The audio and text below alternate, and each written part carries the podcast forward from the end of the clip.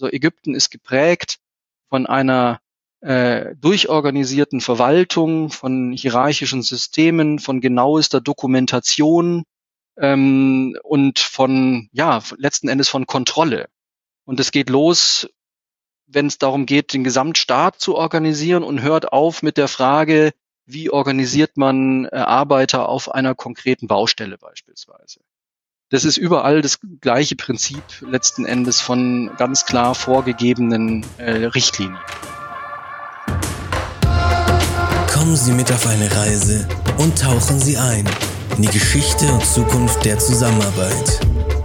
Das ist New Work im Neandertal, der beliebteste Management-Podcast ähm, im Neandertal. Und hier ist Ihr Gastgeber, Fabian Rabe. Hallo und herzlich willkommen zurück. Schön, dass ihr wieder dabei seid.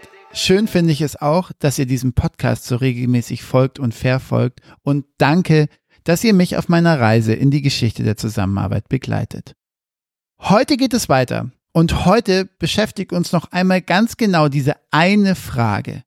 Warum haben sich eigentlich die Menschen nach Tausenden von Jahren des eher losen Zusammenlebens und Zusammenarbeitens in informellen Hierarchien plötzlich neu organisiert und formale Hierarchien entwickelt, Bürokratien und Staaten gegründet. Wir reisen deswegen an einen der Orte, wo das alles passiert ist, ins alte Ägypten, ins Niltal und sprechen mit dem Ägyptologen Dr. Arnulf Schlüter, dem Leiter des Staatlichen Museums ägyptischer Kunst in München. Das ist übrigens sehr, sehr sehenswert. In diesem Gespräch beschäftigen wir uns mit der Frage, warum die erste Hochkultur der Menschheit genau dort im Niltal entstanden ist und was die Notwendigkeiten auch dafür waren. Wir verfolgen die Frage, wer da eigentlich dann überhaupt Pharao bzw. Chef wurde und warum. Und wir bekommen konkrete Einblicke, wie die Zusammenarbeit und das Leben im alten Ägypten organisiert war. Es ist übrigens sehr faszinierend, was es dort eigentlich schon alles gab und erdacht wurde. Wir werden also ein bisschen bildhafter und konkreter bei Themen, die wir auch schon in den letzten Episoden angesprochen bzw. auch nur kurz angerissen haben. Ich habe für mich speziell aus diesem Gespräch noch einmal ein paar Erkenntnisse mitgenommen, was denn die eigentliche Rolle und die eigentliche Legitimation von Führungskräften in formalen hierarchischen Systemen ist. Dazu dann am Ende aber noch einmal mehr. Jetzt steigen wir erst einmal ein. Viel Spaß mit dem Gespräch und Dr. Arnulf Schlüter.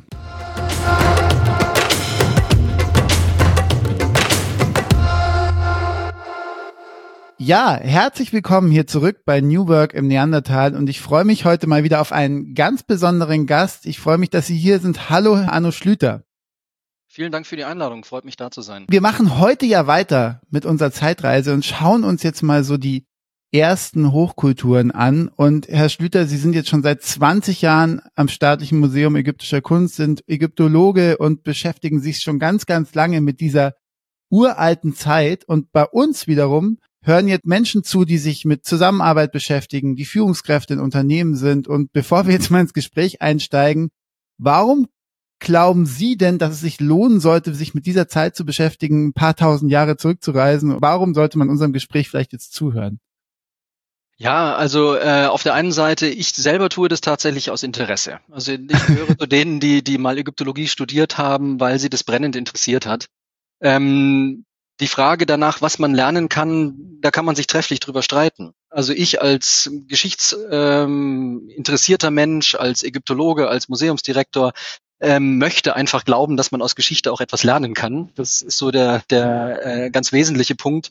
Und äh, wenn man da genauer hinschaut und feststellt, dass Menschen zwar auf einer anderen technologischen Ebene, ähm, aber eben dann doch in ähnlichen Situationen, wie wir heute bereits vor Jahrtausenden gelebt haben, äh, dann mag man da vielleicht das eine oder andere Muster erkennen, das uns auch heute noch was bringt.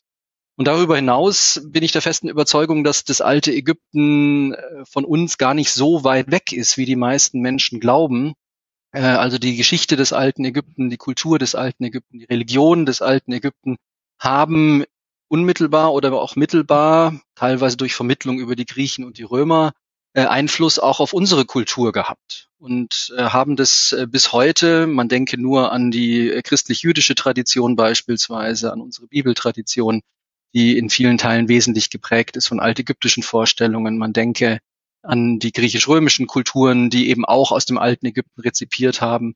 Und äh, selbst so Dinge, die wir alle in der Schule mal gelernt haben, wenn wir was über Archimedes gehört haben oder Aristarch oder über das heliozentrische Weltbild, dann denken immer alle an die Griechen.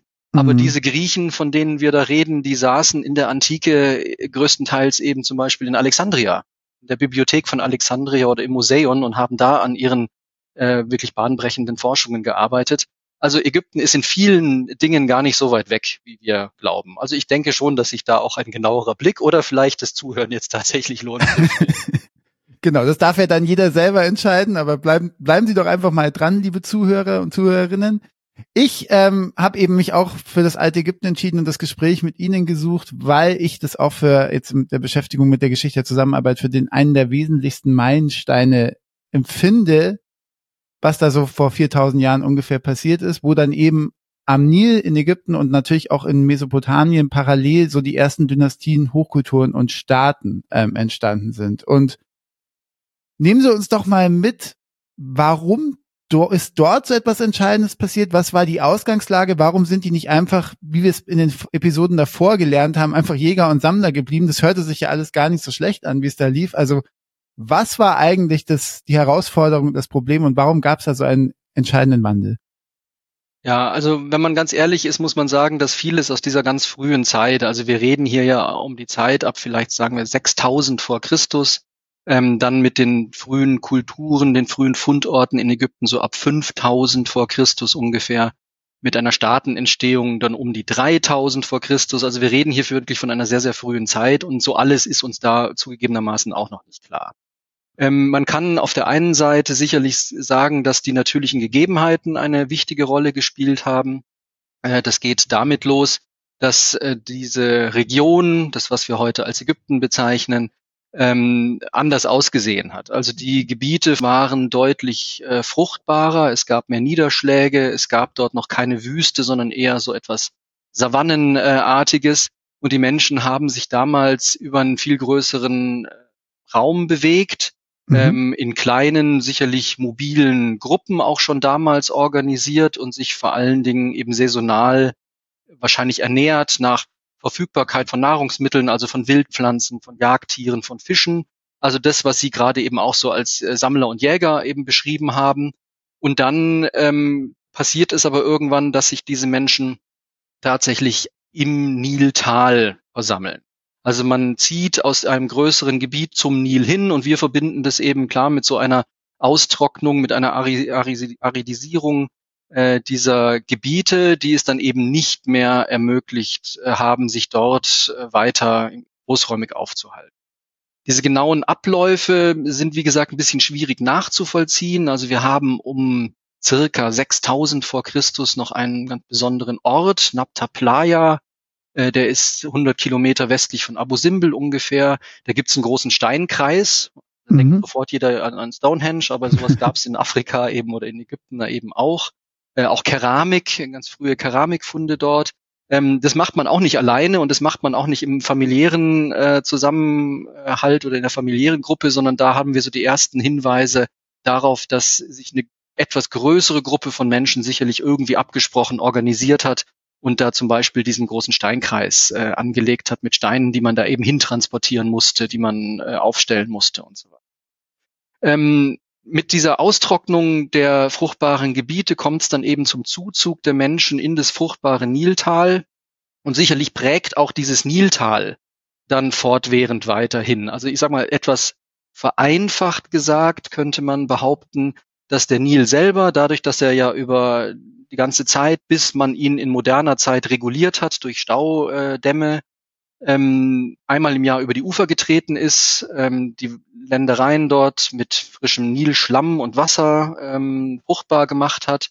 Und das zwingt letzten Endes schon dazu, dass wenn Menschen in einem kleineren Raum, das sind manchmal ja nur wenige hundert Meter, Kilometer breit, dieses äh, Niltal, wenn die da zusammenleben, sich irgendwie zu organisieren.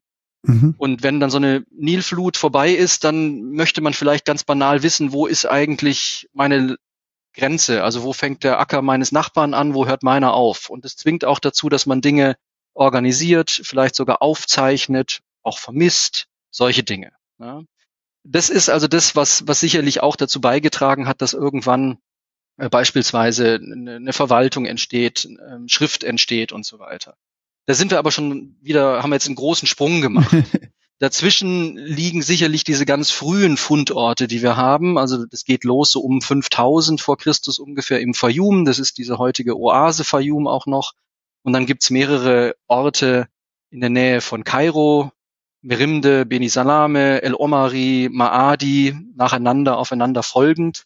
Äh, und auch dann im Bereich Oberägypten, also im südlichen Bereich, gibt es äh, andere Kulturen, die Badari-Kultur zum Beispiel in Asyut. Das sind erste Zentren, wo wir vielleicht so um die Zeit um 4000 vor Christus ähm, auch erste Hinweise auf soziale Rangordnungen bekommen. Ja?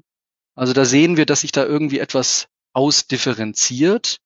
Und das hat sicherlich etwas damit zu tun und das ist, glaube ich, ein ganz wesentlicher Punkt, auch dann später, wenn wir uns vielleicht noch um die Arbeitsorganisation unterhalten, ähm, das ist, dass wir hier erste Hinweise auf Spezialisierung sehen.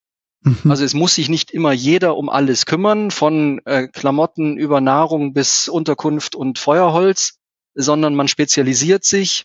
Man macht zum Beispiel professionell Werkzeugherstellung oder man ist eben jemand, der Keramik herstellt oder man stellt Schmuck her oder man ist ein Korbmacher.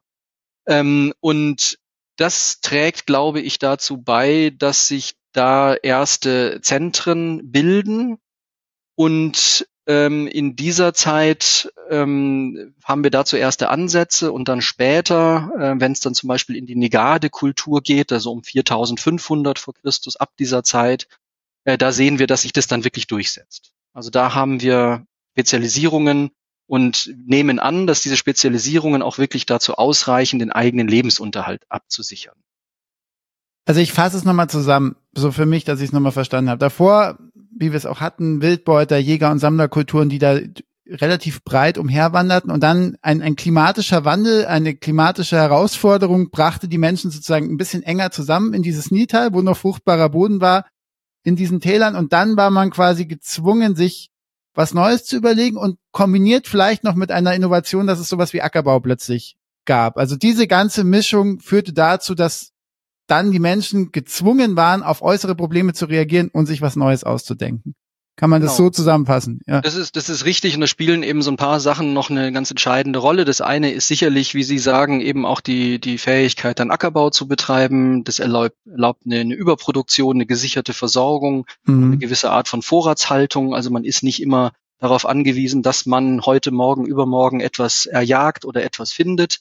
Das schafft ganz andere Voraussetzungen. Und über diese ersten Zentren oder Kulturen ähm, geht es natürlich dann auch darum, äh, zum Beispiel sehr früh Handel zu betreiben. Mhm. wir müssen uns schon auch darüber im Klaren sein, dass ähm, sowohl Ägypten als Land nicht völlig abgeschlossen ist nach außen, sondern dass es da Einflüsse gibt, sowohl aus dem äh, Nordosten, aus der Levante, vielleicht sogar aus Mesopotamien in dieser Zeit schon, ähm, und auch aus äh, dem Süden, aus, aus Afrika heraus. Und auf der anderen Seite stehen natürlich auch diese einzelnen Siedlungsorte, die wir so kennen, äh, in einem Austausch, in einem mhm. Handelsaustausch. Mhm. Also die einen stellen dann äh, zum Beispiel besondere Keramik her. Das trifft für Negade zum Beispiel zu. Das ist eine Keramik, die ähm, so ein Schwarzrand, an, an so einem schwarzen Rand zu erkennen ist und die wird dann verhandelt bis in den Norden, bis nach Maadi hinein. Und die dafür haben zum Beispiel Basaltvorkommen und stellen Steingefäße her und schicken die nach unten. Mhm. Also das ist ein ganz wesentlicher Punkt. Und dann sind wir recht schnell eben bei der Frage auch nach der Zugänglichkeit von Ressourcen und nach der Kontrolle von Handelspunkten oder wichtigen äh, Handelswegen. Und da können wir jetzt heute einfach nur feststellen, dass sich an solchen zentralen Punkten, wo man also Zugang zu bestimmten Ressourcen hat und wo man eben Handelswege kontrolliert, dass sich dort die Bevölkerungszahl auch überproportional entwickelt. Und da, da wächst man, da wird man größer und da gibt es eine soziale Ausdifferenzierung. Und da sehen wir dann, dass sich eben auch erste Eliten herausbilden. in Form von, lassen Sie, nennen Sie es Anführer oder, oder Häuptlinge oder was auch immer. Das erkennen wir heute an der Grabausstattung. Ähm, da sehen wir, dass sich da also die Gesellschaft strukturiert. Und äh, das sind, glaube ich, so ganz, ganz wesentliche Momente in dieser Zeit. Wir hatten das ja auch in, der, in, den Episoden davor schon bei uns besprochen, auch wenn dann plötzlich Güter entstehen und Besitz, ne, oder es äh, immer ausdifferenzierter wird, dann wird plötzlich auch interessanter, was Schöneres zu haben als der andere. Das war alles bei den ganz frühen Wildbeutern ja nicht so der Fall, wo es eher so um darum ging, zum Beispiel, dass jemand Führung übernimmt, der gerade der Beste in dem Problem war und bei einem anderen Problem war es wieder der andere. Und klar waren die Älteren mit ihrem Wissen irgendwie angesehener wenn jetzt das alles zu komplex wird, dann genau, habe ich jetzt rausgehört, bei Handel ist das, glaube ich, wichtig, aber auch wenn man so plötzlich planen kann, der Nil tritt ein paar Mal im Jahr über die Ufer, das Leben wird irgendwie planbarer, auch durch den Ackerbau, dass dann da jemand, ich nenne es dann nicht mehr Führung, sondern so ein bisschen steuert und zentral ähm, koordiniert. Das ist so meiner Wortwelt sozusagen so ein bisschen immer die hilfreiche Differenzierung, so wie ich es äh, in meinen Ausbildungen gelernt habe, auch in den Unternehmen welchen, also welchen Vorteil oder bei welchen Aufgaben war das denn besonders sinnvoll, dass da jemand plant und steuert? Oder wer, wer hat sich dann da auch herauskristallisiert, der, der vielleicht steuern kann? Also gibt es da irgendwelche Erkenntnisse, wie das so abgelaufen ist? Ja, also ähm, das ist äh, sicher, sind sicherlich mehrere Komponenten. Also das eine ist, ähm, dass man Dinge eben sicherlich effizienter gestalten kann, ähm, wenn man eine klare Struktur äh, hat. Mhm. Äh, das ist letzten Endes, glaube ich, eine, eine relativ simple äh, Erkenntnis, die aber eben auch in, in dieser frühen Zeit sich sicherlich auch durchgesetzt hat.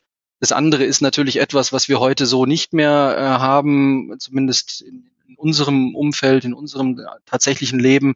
Das ist natürlich auch ein, ein Schutzaspekt. Also das sind sicherlich Leute gewesen, die auch fähig waren, ihre Gruppe, ihre, ihre, ihr Dorf, ihre kleine Stadt, was auch immer, äh, auch zu schützen, physisch zu, äh, zu schützen, das heißt gegen, gegen Angreifer. Das sind Motive, die wir ganz früh in den Darstellungen auch schon haben. Also das ist ein Motiv, das wir über die gesamte ägyptische Zeit, über 3000 Jahre auch weiterhin haben werden, ist zum Beispiel, dass der König, der Pharao, der Herrscher von Ober- und Unterägypten derjenige ist, der dargestellt wird als derjenige, der die, die Feinde unterwirft, der mhm. Fremdländer erschlägt.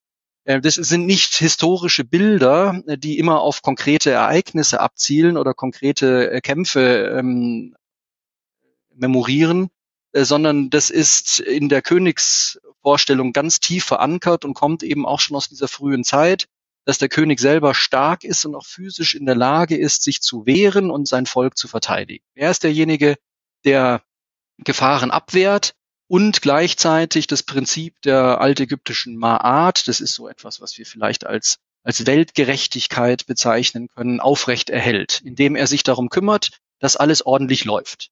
Mhm. Das heißt, realpolitisch tatsächlich in der Auseinandersetzung mit anderen, mit Nachbarn, mit Leuten, die vielleicht Ägypten beherrschen wollen, da eindringen wollen, aber zum Beispiel auch auf religiöser Ebene, der dafür sorgt, dass eben die Götter zufriedengestellt sind. Weil nur wenn, wenn die zufriedengestellt sind durch Tempel, Opfer, Priesterkult, äh, nur dann sorgen die wiederum dafür, dass es den Menschen gut geht. Also dieses Do-Des-Prinzip.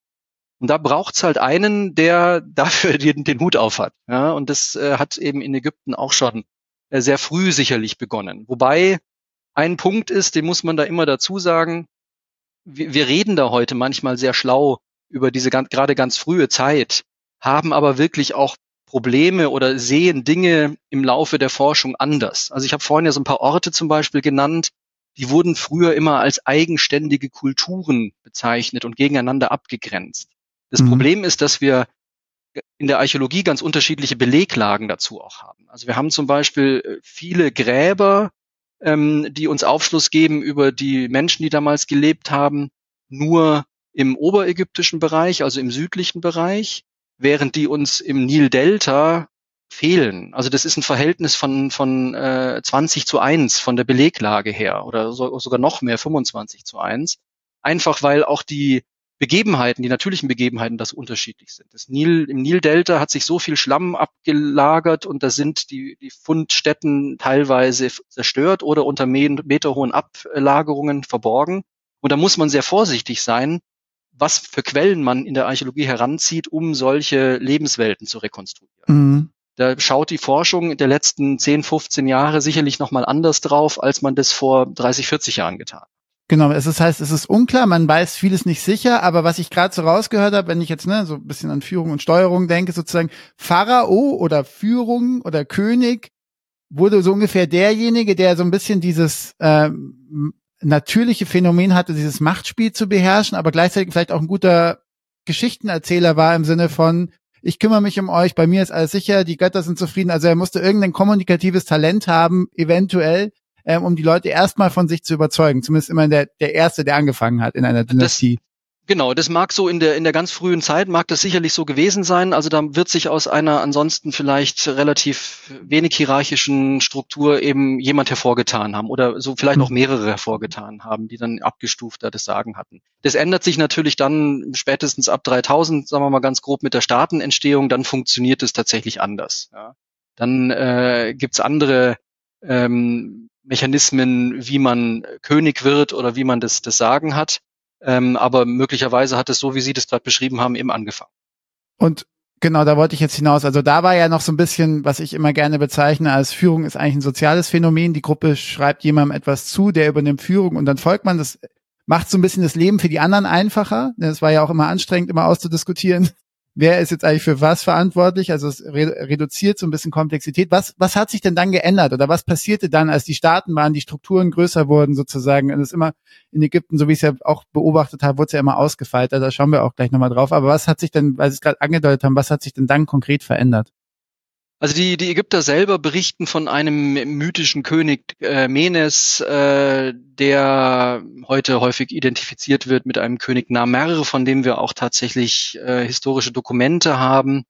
Äh, zum Beispiel eine Prunkpalette, wo dieser König dasteht, äh, im, im Bild abgebildet ist und eben Feinde unterwirft. Und wir gehen davon aus, dass eben auch durchaus mit kriegerischer Auseinandersetzung verbunden, irgendwann sich eines dieser Gebiete, eines dieser, dieser, dieser früheren Kulturen oder dieser, dieser Stadtgebiete tatsächlich zum Herrscher äh, aufgeschwungen hat über das gesamte Land Ägypten. Das ist ein ganz zentrales Motiv, das die Ägypter auch im gesamten, in ihrer gesamten Geschichte beibehalten. Das ist das altägyptische Motiv des äh, sogenannten Sema Taui, das heißt die Vereinigung der beiden Länder. Da spricht man immer mhm. von Oberägypten und Unterägypten wobei Oberägypten der Süden ist, also da, wo das Wasser herkommt und Unterägypten das ist, was bei unseren Karten äh, äh, tatsächlich eben eigentlich oben ist, nämlich das Nildelta. Na, da mhm. muss man immer so ein bisschen umdenken. So.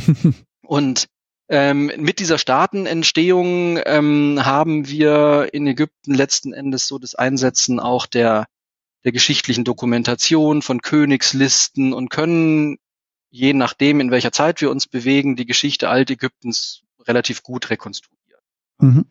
Und ähm, haben da eben schon ganz früh, in Ägypten gibt es die Besonderheit, dass es sogar eine nullte Dynastie gibt, weil wir mittlerweile Königsgräber haben, die noch vor den ja. eigentlich historisch überlieferten Königen äh, einsetzen. Also gibt es so eine nullte Dynastie und äh, ab da äh, sehen wir eben, dass es ganz klar ein ganz strenges hierarchisches System gibt, das dann sehr früh bereits mit Beginn des sogenannten Alten Reiches, mit Beginn der Pyramidenzeit auch wirklich sehr ausdifferenziert wird. Also wir haben nicht nur den König, der unten allen anderen befiehlt, sondern wir haben den König, wir haben Verwaltungseinheiten, wir haben Beamte, die werden zunächst mal aus der Königsfamilie heraus rekrutiert, dann aber sehr schnell auch einfach mit wahrscheinlich fähigen Leuten besetzt. Dann geht's eben in dieser äh, Beamten, in diesem Beamtenapparat nicht mehr nur um Abstammung, sondern eben auch um Können. Können.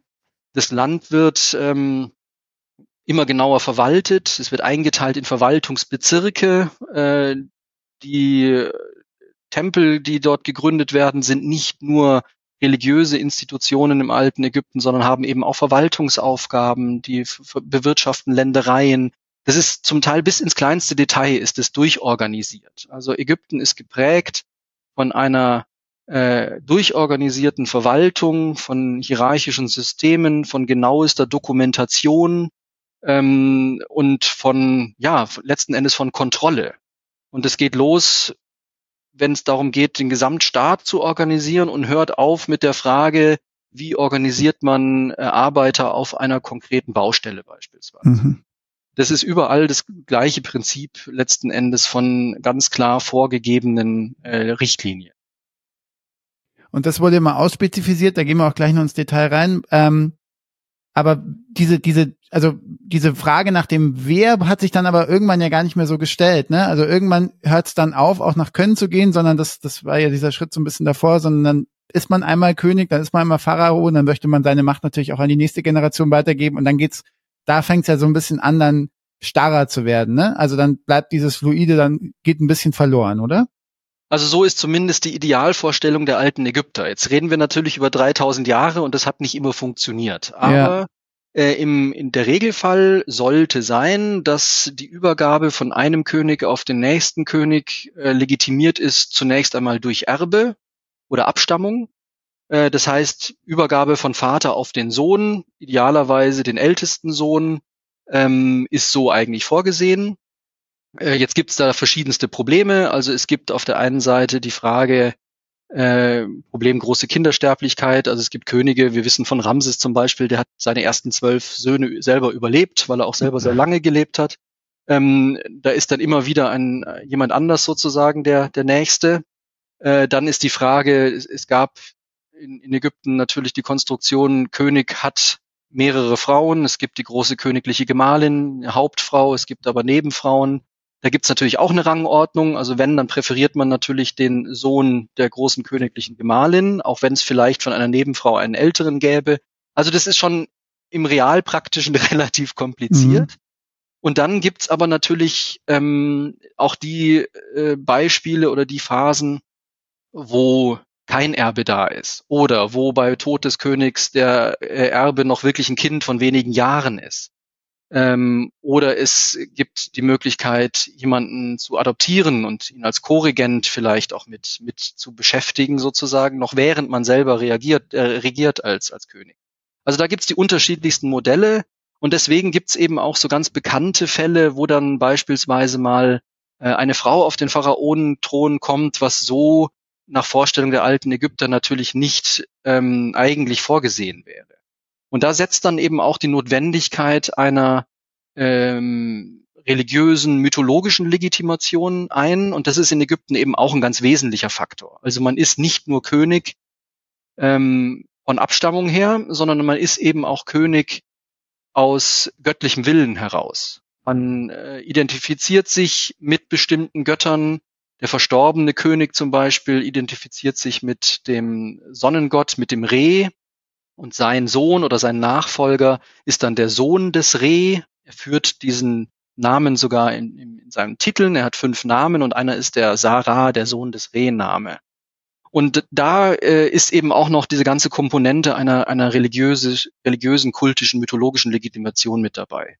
Und bei Leuten wie zum Beispiel Hatshepsut, die einen Drang hatte zu erklären, warum sie jetzt als, als Frau auf dem Königsthron sitzt, wird es dann eben noch weiter ausgebaut. Da gibt es dann zum Beispiel die Legitimation durch göttliche Geburt. Also sie hat mhm. dann wirklich einen Text verfassen lassen, äh, in dem sie erklärt, dass ähm, der Gott Amun beispielsweise in Gestalt äh, ihres menschlichen Vaters sich mit ihrer Mutter vereinigt hat und sie damit eben Abkomme einer eines Gottes und eines Menschen gleichzeitig ist, von den Göttern erwählt. Also da gibt's ganz äh, wilde Konstruktionen, äh, hochspannend, hochinteressant, aber das ist noch eine zweite Komponente, die im alten Ägypten auch eine große Rolle spielt bei dieser Königs- oder Herrschaftslegitimation. Spannend würde manchen Führungskräften, glaube ich, in Unternehmen heute auch helfen, bei manchen Entscheidungen auch mal sagen zu können, ja, das habe nicht nur ich entschieden, sondern ähm, Gott hat da eine entscheidende Rolle gespielt. Also von, von, daher, genau. Schwierige Argumentation heute, aber. denk doch mal, oder wer auch immer, aber denk doch mal drüber nach. Nee, ähm, Genau, also das, das, das ist jetzt so ein bisschen klarer geworden. Es wird dann fester, starrer. Es gab aber schon so ne, eine Mythologie, die das begründet hat und auch ein gewisses System dahinter. Jetzt möchte ich mal so ein bisschen nochmal auf den, den Alltag gehen und so die Aufgaben, die da anstanden und auch wie sich das alles, also wie spezialisierter es über die Jahrzehnte wurde, was sich die Menschen da alles ausgedacht haben. Also am Anfang habe ich verstanden, war so das erste große Problem, wer, wem gehört hier eigentlich welches Land? Der Ackerbau wurde empfunden, also wer darf was bearbeiten. Und das war so einer der Ausgangspunkte, neben vielleicht auch dem Handel, warum man darüber nachdenken musste, wie organisieren wir uns eigentlich? Und was gab es dann so für Ideen, nächste Schritte, Entwicklungen, die Sie vielleicht auch spannend fanden, persönlich? Also ich finde äh, sehr spannend, wie man eigentlich ab früher Zeit die Dinge dort tatsächlich organisiert hat. Also wenn es jetzt wirklich um Arbeitsorganisation geht, wir haben ja schon gesagt, also Struktur, funktionierende Verwaltung, ganz, ganz wesentlicher Teil. Ähm, interessant für, für mich als jetzt jemand, der aus dem Museum beispielsweise kommt, der hier auch so altägyptische Kunst natürlich im Wesentlichen präsentiert, ähm, finde ich diese Prozesse ganz interessant. Also wir äh, kennen zum Beispiel nur ganz, ganz wenige äh, ägyptische Künstler, Schreiber, wir würden heute vielleicht sagen Kulturschaffende, äh, tatsächlich persönlich. Mhm. Weil dieses Künstlersein äh, und, und Schöpfersein hinter der Funktion, die man da erfüllt oder erfüllen muss, zurücktritt. Also man schafft im alten Ägypten nicht Kunst um ihrer selbst willen oder als Schmuck für Paläste oder so, äh, sondern man schafft ähm, Kunstwerke, wir bezeichnen sie heute eben so als Kunstwerke, Statuen, Reliefs, Malereien, damit die einen gewissen Zweck verfolgen. Im Grab, im Tempel oder ähnlich. Und das tut aber in der Regel auch nicht einer, so wie er gerade will, sondern selbst das ist äh, staatlich organisiert. Das heißt, man hat den Zugang zu den Rohstoffen organisiert, man hat vorgegeben, wie etwas auszusehen hat. Also der, man kann davon ausgehen, dass der König oder der Königshof festlegt, in welcher Art und Weise zum Beispiel der König selber dargestellt sein möchte.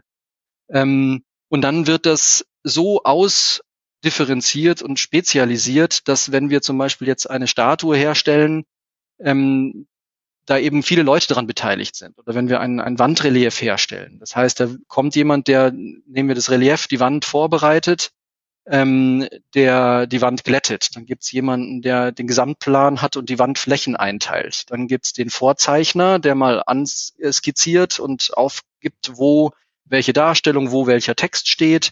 Dann gibt es jemanden, der da drüber korrigiert. Also wir haben tatsächlich viele unfertige Malereien, in denen man sieht, da wird erstmal vorgezeichnet und dann mit äh, Rot drüber korrigiert. Äh, dann gibt's denjenigen, der für die Malereien zuständig ist. Dann gibt's denjenigen, der lesen und schreiben kann und die Texte dort anbringt. Also das sind äh, relativ faszinierende äh, Vorgänge, finde ich, bis dann eben eine Statue oder ein Relief fertig ist, dass wir heute so aus dem Kontext äh, herausgerissen natürlich auch nicht mehr in dem Verbund, in dem es ursprünglich stand, in einem Museum präsentieren können. Ja. Äh, und das im Hinterkopf zu haben und sich damit zu beschäftigen, ist, glaube ich, eine ganz, ganz spannende Geschichte. Und darüber hinaus funktioniert es natürlich nicht nur mit, mit Reliefs und Statuen, sondern dann eben auch mit den Großbauprojekten, den riesigen Tempeln bis hin zu den Pyramiden. Ja, da haben wir eben auch Aufzeichnungen und wissen, wie sowas im Ansatz äh, organisiert war. Ja, also können Sie die, die Hunderttausende Sklaven, von denen die griechischen Historiker äh, schreiben, in Bezug auf den Pyramidenbau streichen. Äh, das wissen wir heute einfach besser, wie, das, wie das ungefähr.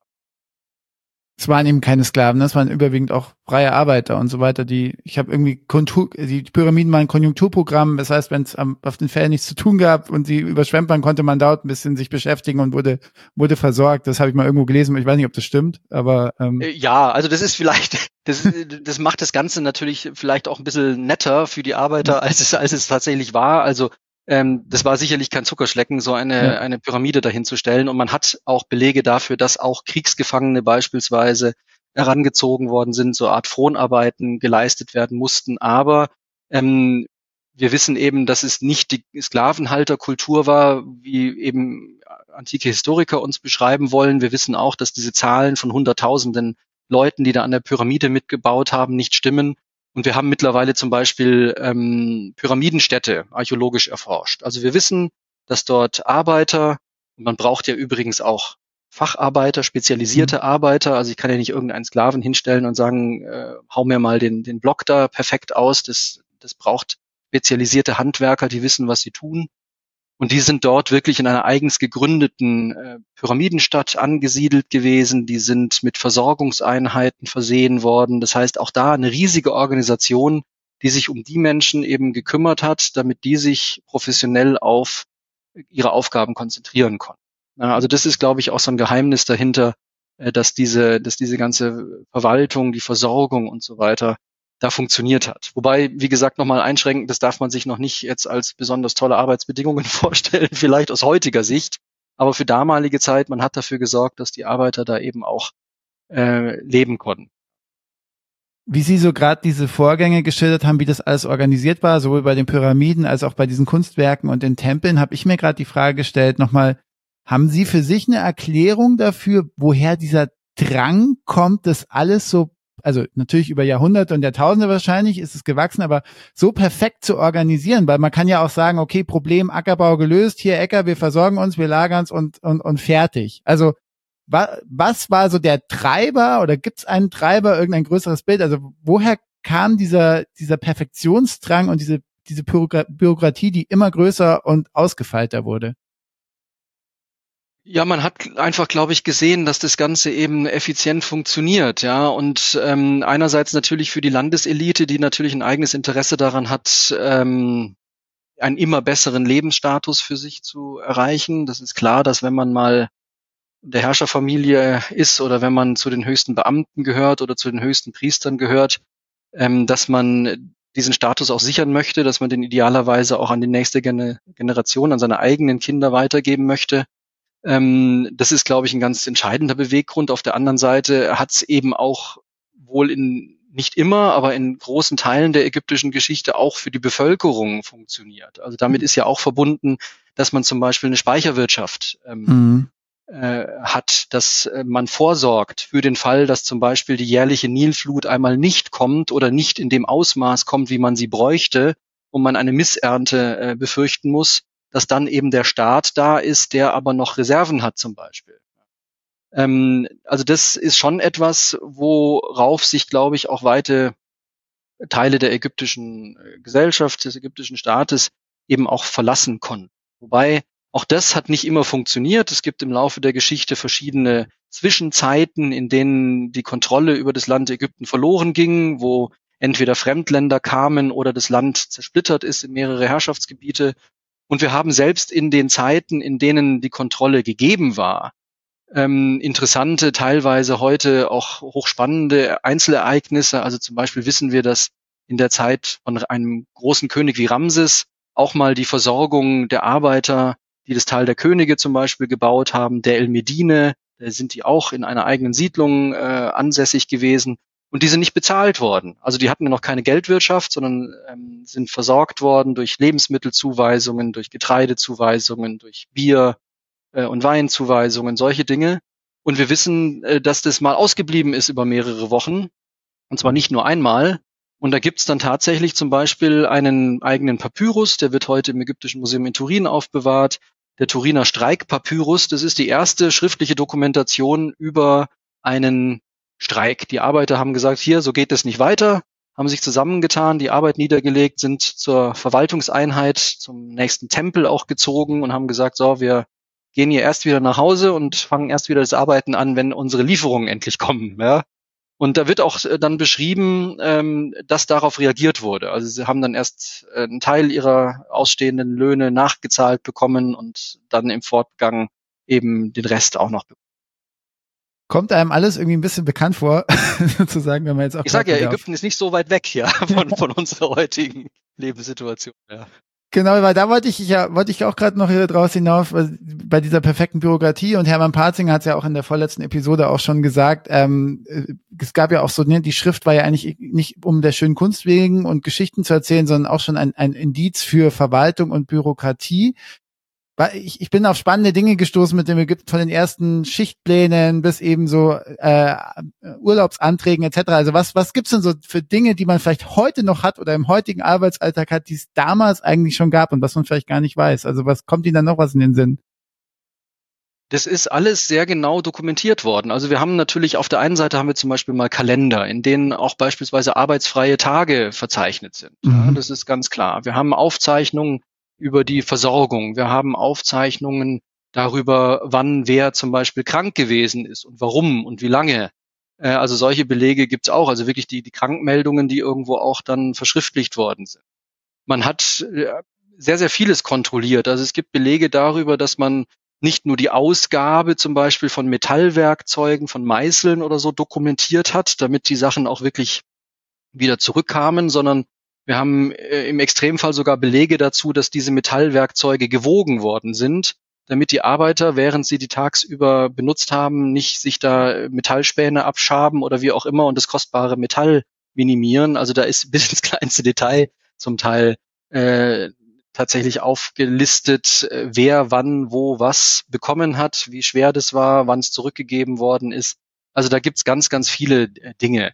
Was auch interessant ist, ist, dass wir Belege dafür haben, auch schriftliche Belege, dass die Arbeiter an sich eben auch organisiert worden sind. Also da heißt es nicht, ähm, jetzt geht ihr alle mal an, an darüber und macht XY, äh, sondern man hat die eingeteilt in feste Gruppen. Die waren, die Gruppenstärken waren definiert. Es gab einen Vorarbeiter und dann hat man möglicherweise sogar so etwas wie äh, einen Wettbewerb unter diesen einzelnen Gruppen veranstalten. Hat gesagt, also hier ist Team A oder die alten Ägypter haben gesagt, die südliche Seite zum Beispiel und die nördliche Seite.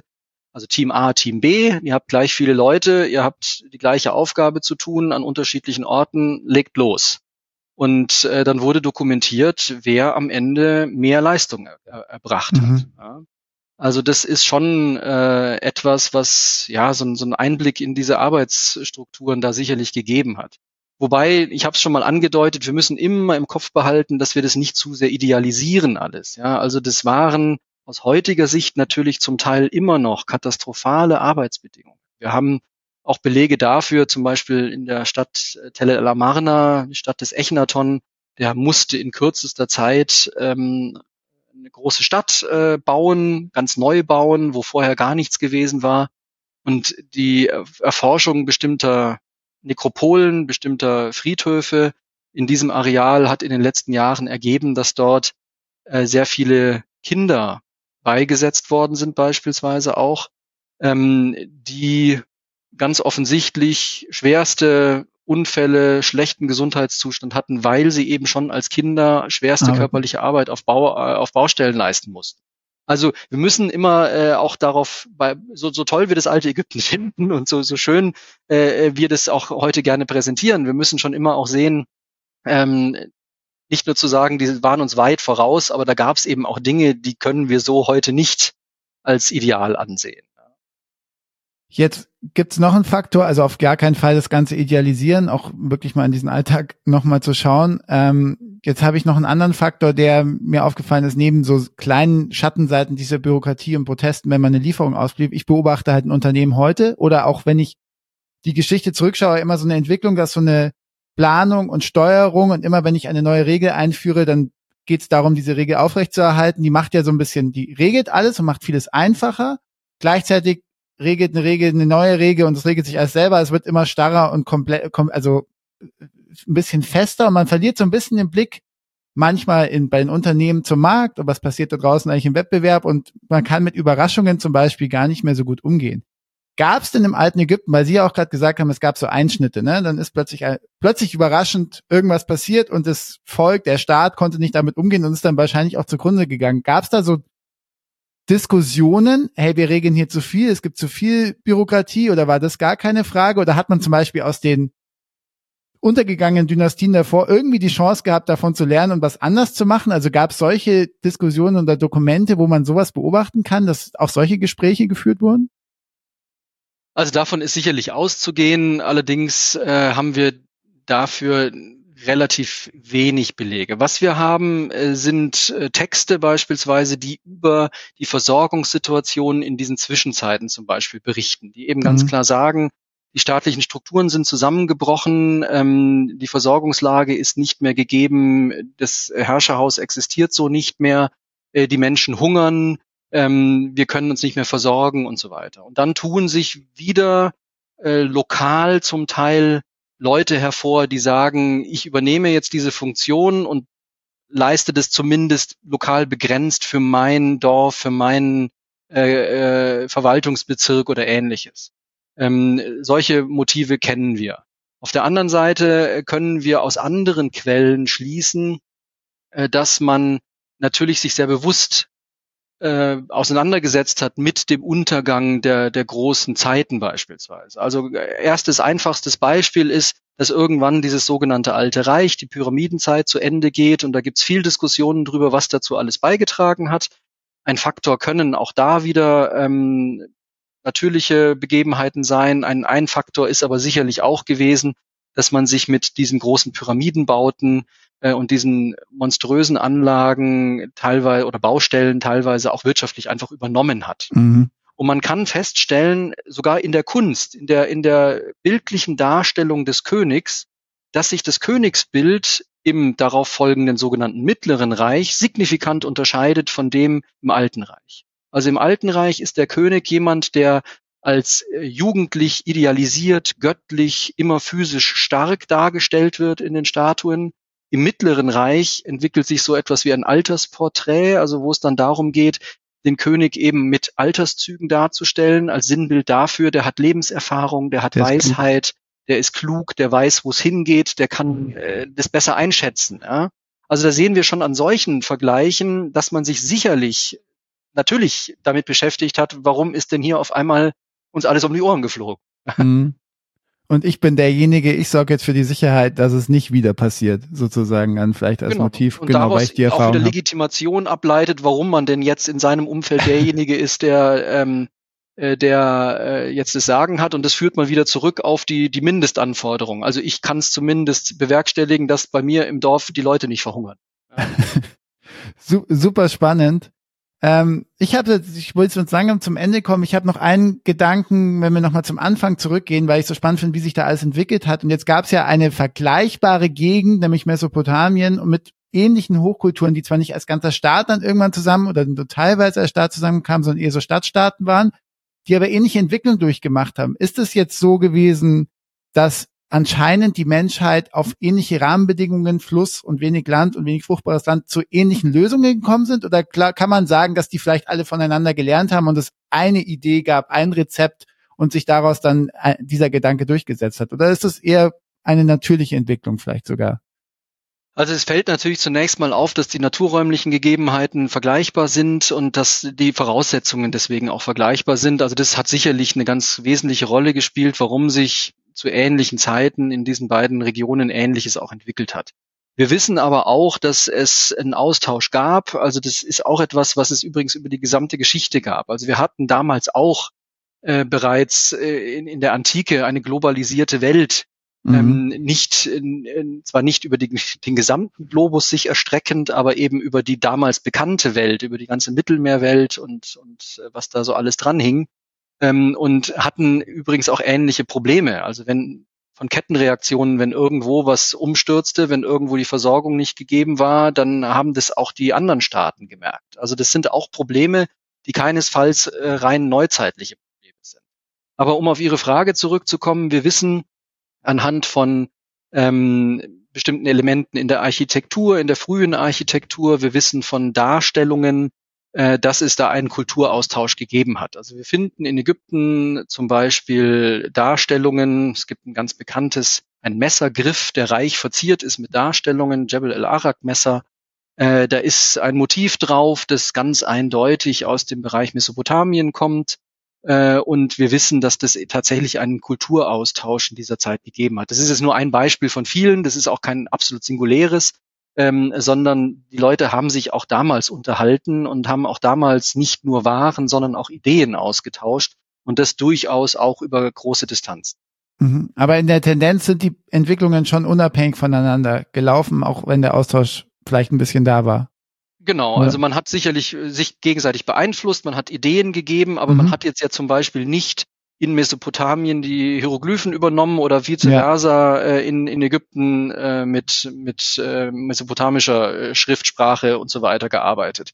Also da gab es eigenständige Entwicklungen, die aber letzten Endes gleiche oder ähnliche, vergleichbare äh, Grundideen letzten Endes verfolgt haben.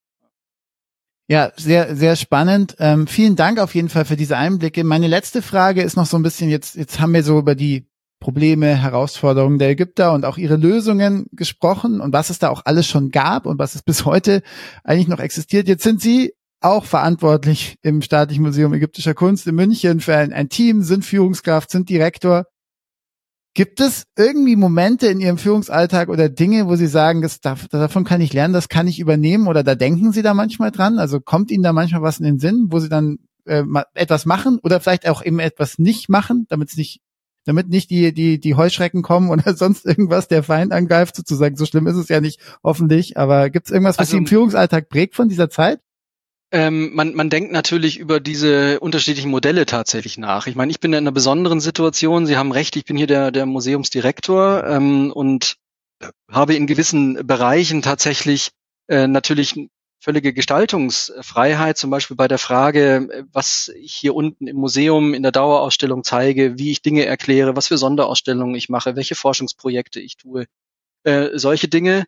Auf der anderen Seite ähm, bin ich Direktor eines staatlichen Museums. Das heißt, in vielen gerade dieser Dinge, was die äh, Verwaltung, die Organisation angeht, von anderen Dingen eben auch abhängig. Also ganz mhm. konkret haben wir ähm, einen Haushalt äh, im staatlichen Museum beispielsweise, den ich bewirtschaften kann.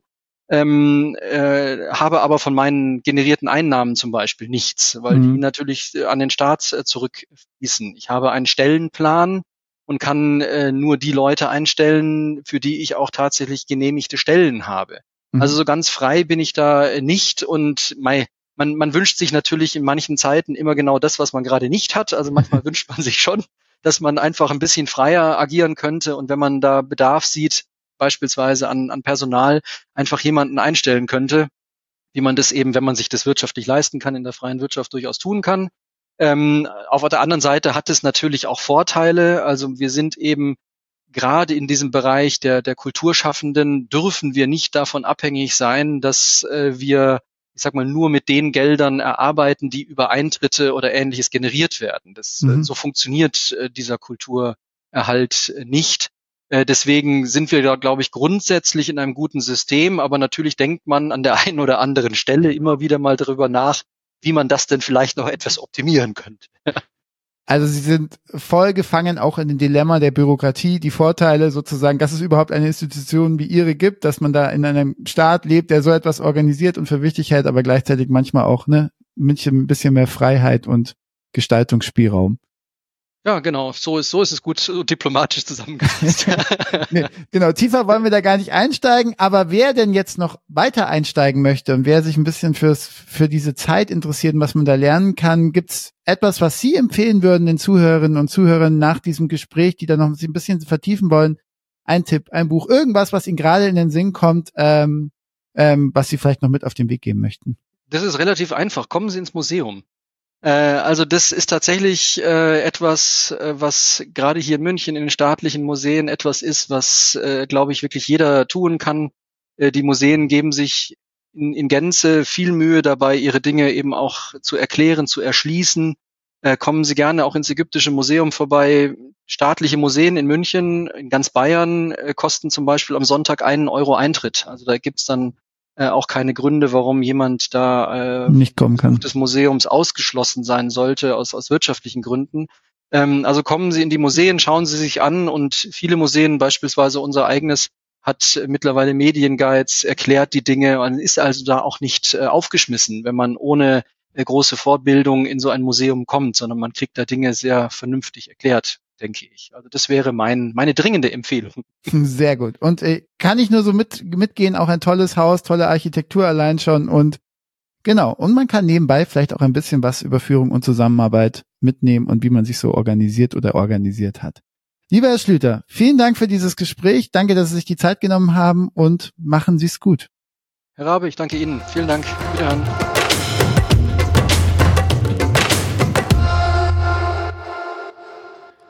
Ja, das war unsere Reise ins alte Ägypten und das Gespräch mit Arnold Schlüter.